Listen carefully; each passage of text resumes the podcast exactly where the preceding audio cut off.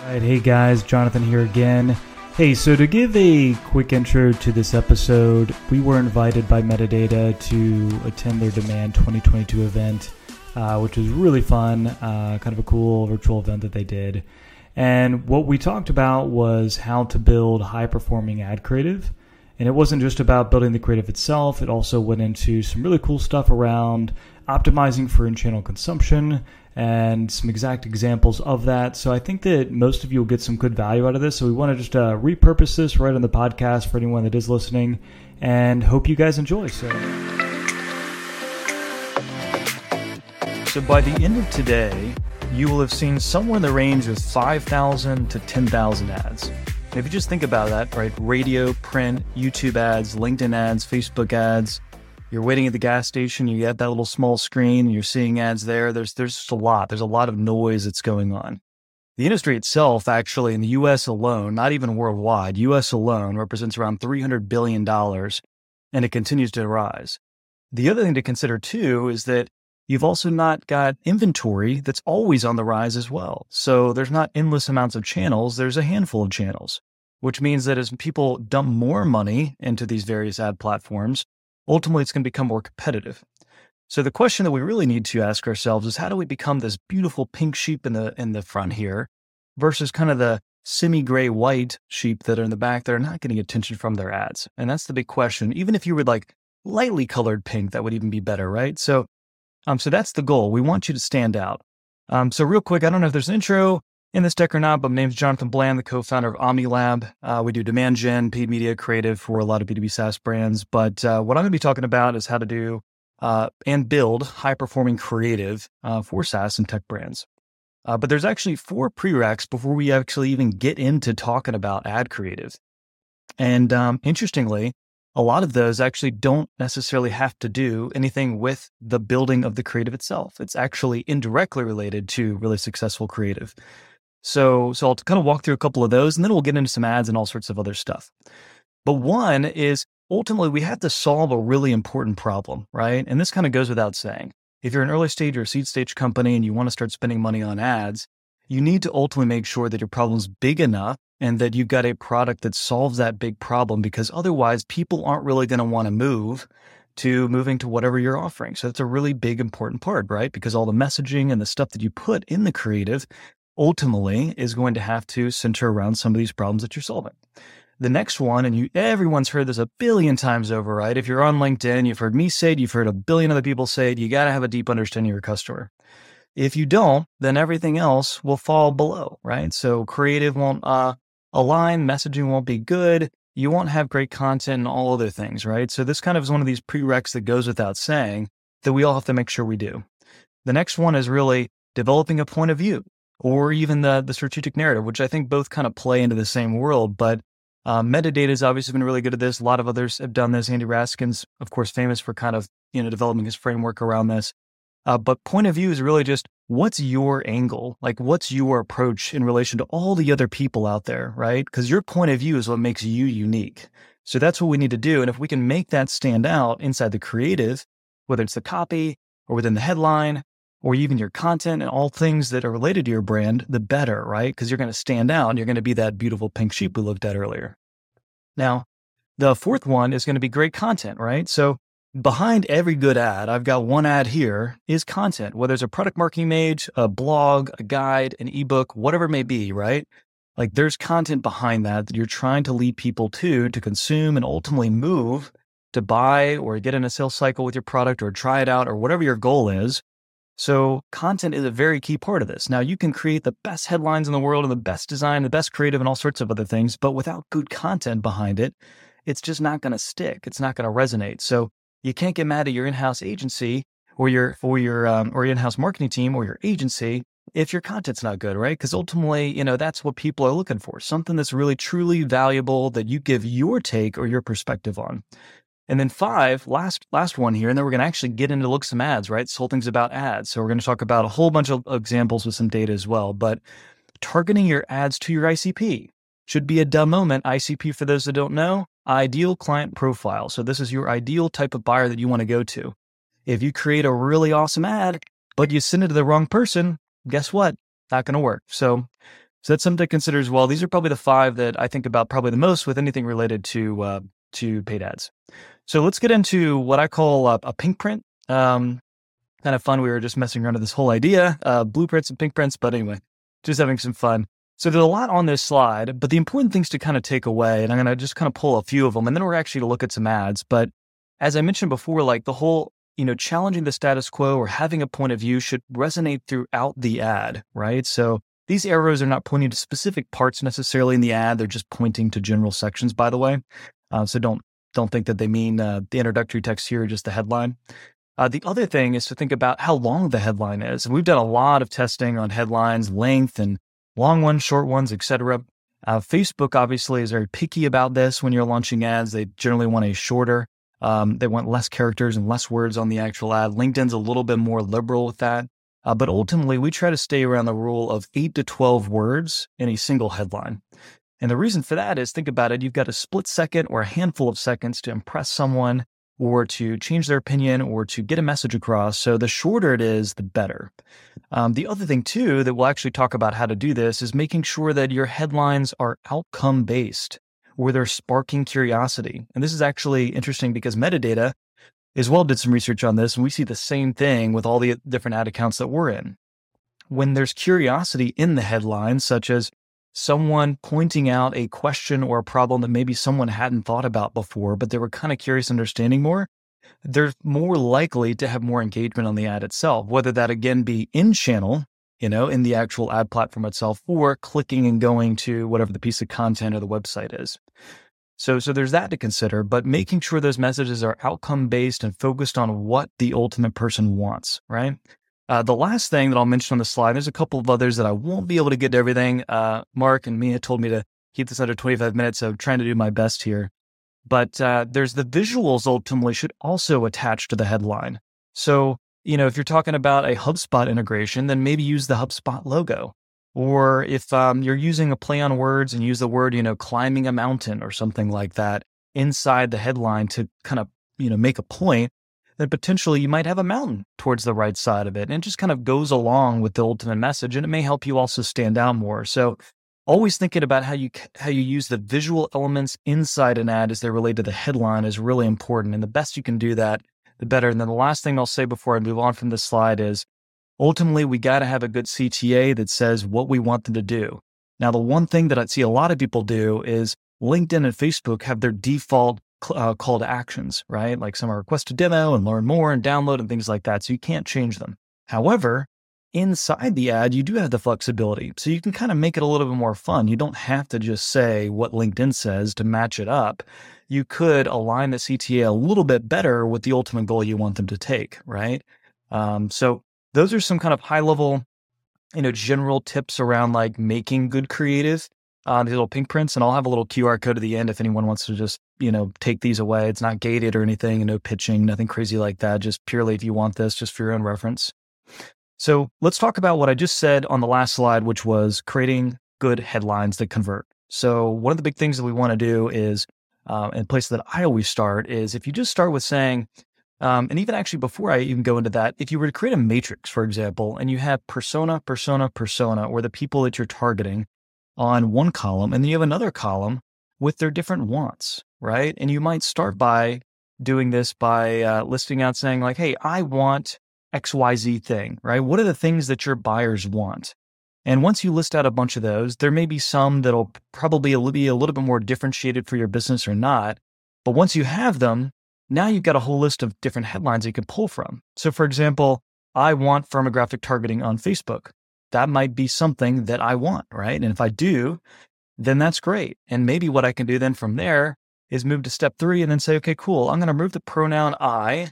And then in this case, I didn't use the word you, but a lot of times it's really great to use you because I'm focusing the attention back on you, the user, the buyer, the person seeing the ad.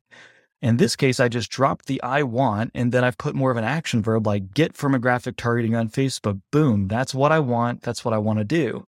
So you can take this whole kind of concept through to your website, landing pages, ads. So this isn't just like related to like ad creative and platforms like LinkedIn and Facebook and whatnot, and even others outside of that. Uh, this really applies to anything that you're doing from a copy perspective. So uh, it's a really good exercise also to create good content. So let's finally, after was it slide 13, show me some ads, man. Like what's going on? So the um, the couple of ads here that I think really follow this well, and I chose a couple that we've done, a couple that some other people have done. Uh, but focusing on benefits and outcomes, not features, is a big part of this, and making sure that that whole "I want" headline kind of makes sense. And a lot of these it does. Like I want to get thirty dollars for every one dollar I spend on marketing, or I want to spend less time on lead gen and more time on remarketing or I want to put SOC 2 compliance on autopilot, so on and so forth, right? You get the idea. But all of these headlines are ultimately aligning with what people want. Like, and this is, this is good, right? Because people want to learn how they, they do something differently and get away from the thing they've been doing today. So, uh, so lots of different examples. I just had four here, just as a couple of quick ones, and there's a ton out there, but just some good things that we can keep in mind. Now, to shift gears ever so slightly, um, 1% of people click on your ads. And for some that maybe are not in advertising directly, that may be shocking. Like, oh my God, why would I be spending money on ads if so little people are clicking? But you forget that you can actually optimize for the 99% that don't click, which is great, right? And so many marketers are missing this opportunity. Everyone's sitting there saying, all right, well, I'm going to try to get my CPCs down to the bottom, my CPL down to the bottom. I just want to make sure that I get as many clicks to, to my landing page. And yeah, that is a goal, right? We definitely need people ultimately to get to our website somehow. It doesn't have to be through an ad, by the way, though. Um, but yeah, it'd be great if most of them get, got there because that's how they fill out a form or whatever way you've got on your website to convert. So we're going to be talking about just a couple of things. I don't want to steal too much thunder. Uh, Amanda from SparkToro, I know, is talking in the metadata demand 2022 conference, and she's going to be talking about zero click stuff. But this was just too good to not mention at least something. So I'll try to leave most of it for her and then um, and then we can jump in on some other stuff. So ultimately, the goal is what is in channel optimization? What does that even mean? In channel optimization just means that you're putting more of the value inside the channel. So instead of typically just putting a headline with a 3D ebook, which we'll look at in just one second, you're actually putting something more like this, right? So you've got drift on the left, and you've got, I think this is an ad that they ran a while ago, but it's a 3D ebook has a nice headline. All it's good. The art of ABM. It's all fine. Strategic guide to account based marketing. You know, all sounds fine and interesting. However, what I don't know is I don't know what's inside that book. I haven't looked inside it, you know, so I don't know what's there. And we've all, as marketers and even non marketers, right? Salespeople or anyone else that's uh, going to be attending the conference, we've all been burned by bad content or things that we thought were going to be good, but we entered information or even if it was ungated, we got it and it wasn't great, you know? So how do we reduce some of that uncertainty. And one of the ways to do that is to put the book open, right? And uh, you know, Gong did a great example of this, and they are running both the same type of strategy here, both gated types of content plays. Uh, and in this case with Gong, they just took a couple of snapshots. I don't know if these are directly from the actual content themselves or if it's actually um, something that they just mocked up with their creative team. But either way, what I can see in this little first tile here, right, is when I say less, I'm going to get more. And this is all talking about closing more business. And if reps talk less, then they close more, likely because they're asking better questions. So I can already get some value from this immediately just from looking at this ad itself. And that's the important thing. And obviously, you don't have to do this in a carousel. You could do it in a lot of different ways, but that reduces the friction. And interestingly, what we find is that when we do that, the click through rates are sometimes a lot higher and the CPCs are a lot lower, cost per clicks. And the reason for that is because we're building up a little bit of trust. And at the same time, we're optimizing for that 99% or more that are not clicking on your ad during the period of, say, the month when you're promoting it. You know, so another example of this with like in channel optimization that we're experimenting a lot with and seeing some success with for clients is um, contextualized demos, is what we call them. What any good sales team should be doing is making sure there's context around the demo they're giving. And um, we'll talk about actually a template and another little pink print, I think, in a slide here. But um, it's important to consider like, who are you directing this video or this contextualized demo to? One. And then ultimately, where are they today? You know, like what are they experiencing? What's their pain? What's their problem? What are the things that they need help with, et cetera? So once we can do that, then we can shift them into a world where, okay, cool. Well, this is how we help. This is how metadata. This is how OmniLab helps. This is how Gong helps, whatever the company is. And then they now start to understand how that all is going to come together for them. And for a lot of folks, people are scared about showing their product or what it does or how it works. But this is a great way to, again, get some people comfortable. So a lot of times, uh, some very tactical kind of feedback here is we would put this in, say, a retargeting audience. You know, the people are already warm, they've been to our website, they've consumed some of our content, and now they can actually watch one of our little demos um, that's not just like, hey, when you click this button or it does this, and then let me show you how this does that. It's not like that. It's contextualized. It's telling a story, a narrative. So ultimately, this all pulls back to your point of view and strategic narrative. So you see how those prereqs that I mentioned in the front, while not directly related to the creative, they're still indirectly related and they pass through it all. So those are some examples here. These are two clients we work with, um, great people um, that both work at Synthace and, and Hook Security.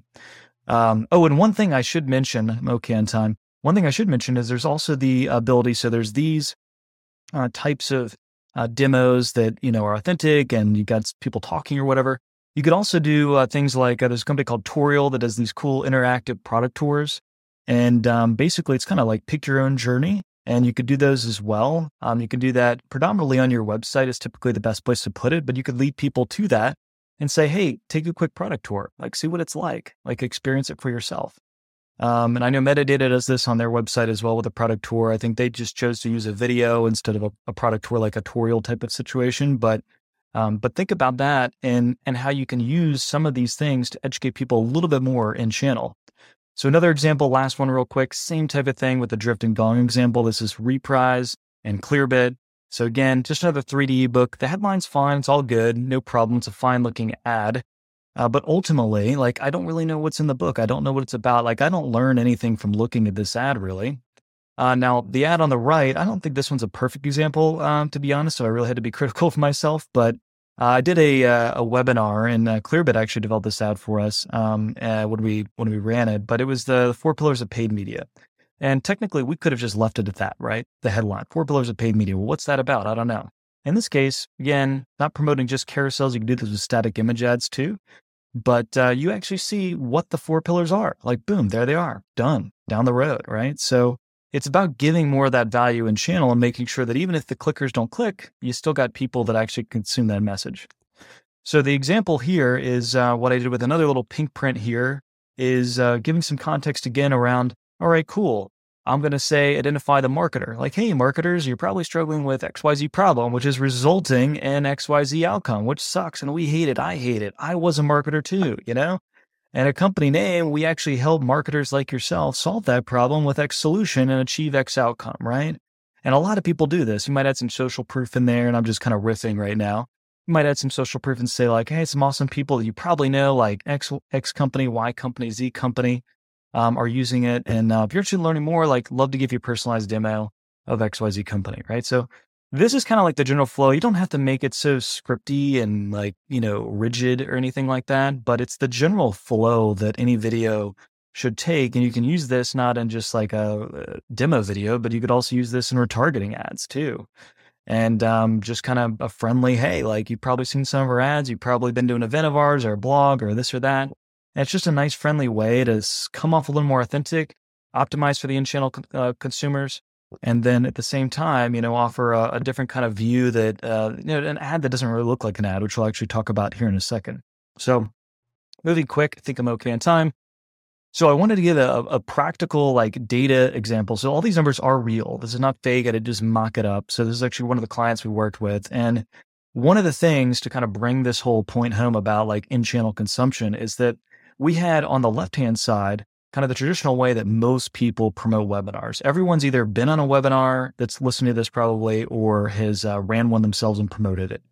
Uh, so in this case, we had, I think, 67 registrants. We had uh, 27 that were actually live. So there's obviously always a bit of attrition from registrants to, to live. And then we, of course, sent out the email uh, of the recording to all 67. And there might have been another email blast to the rest of their nurture campaigns and stuff like that. But just keeping the numbers simple here. Another 67 got the email. So let's say that um, we uh, looked at the data, another 10% uh, roughly actually consumed the webinar uh, on their website. So ultimately, we had 33 people that consumed some of the content. And I think it took them about two to three weeks to actually build the webinar. So that's a lot of work to get 33 people to actually view it. And I don't know exactly how much we spent off the top of my head. I think it was, might have been three or four thousand dollars, I think, that we spent promoting it to the target audience over the course of about a month. Now, the new way though, and like where we want to transition is, all right, well, now that we have made this awesome webinar, let's break it up into some small clips and then distribute it on paid. It doesn't have to be on paid. It could be on organic too. So I don't want to sound totally biased. I mean, we do a lot of paid, but organic's fine as well. And you break up some of those clips. Maybe you choose three different highlights of which you can kind of get the idea and get some context from the clip.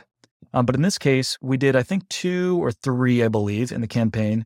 And we had another 11,487 people at least watch 50% of it. We had 297 people actually click it. The click through rate on that was very, very high, interestingly enough. Again, optimizing for in channel consumption doesn't necessarily kill CTR.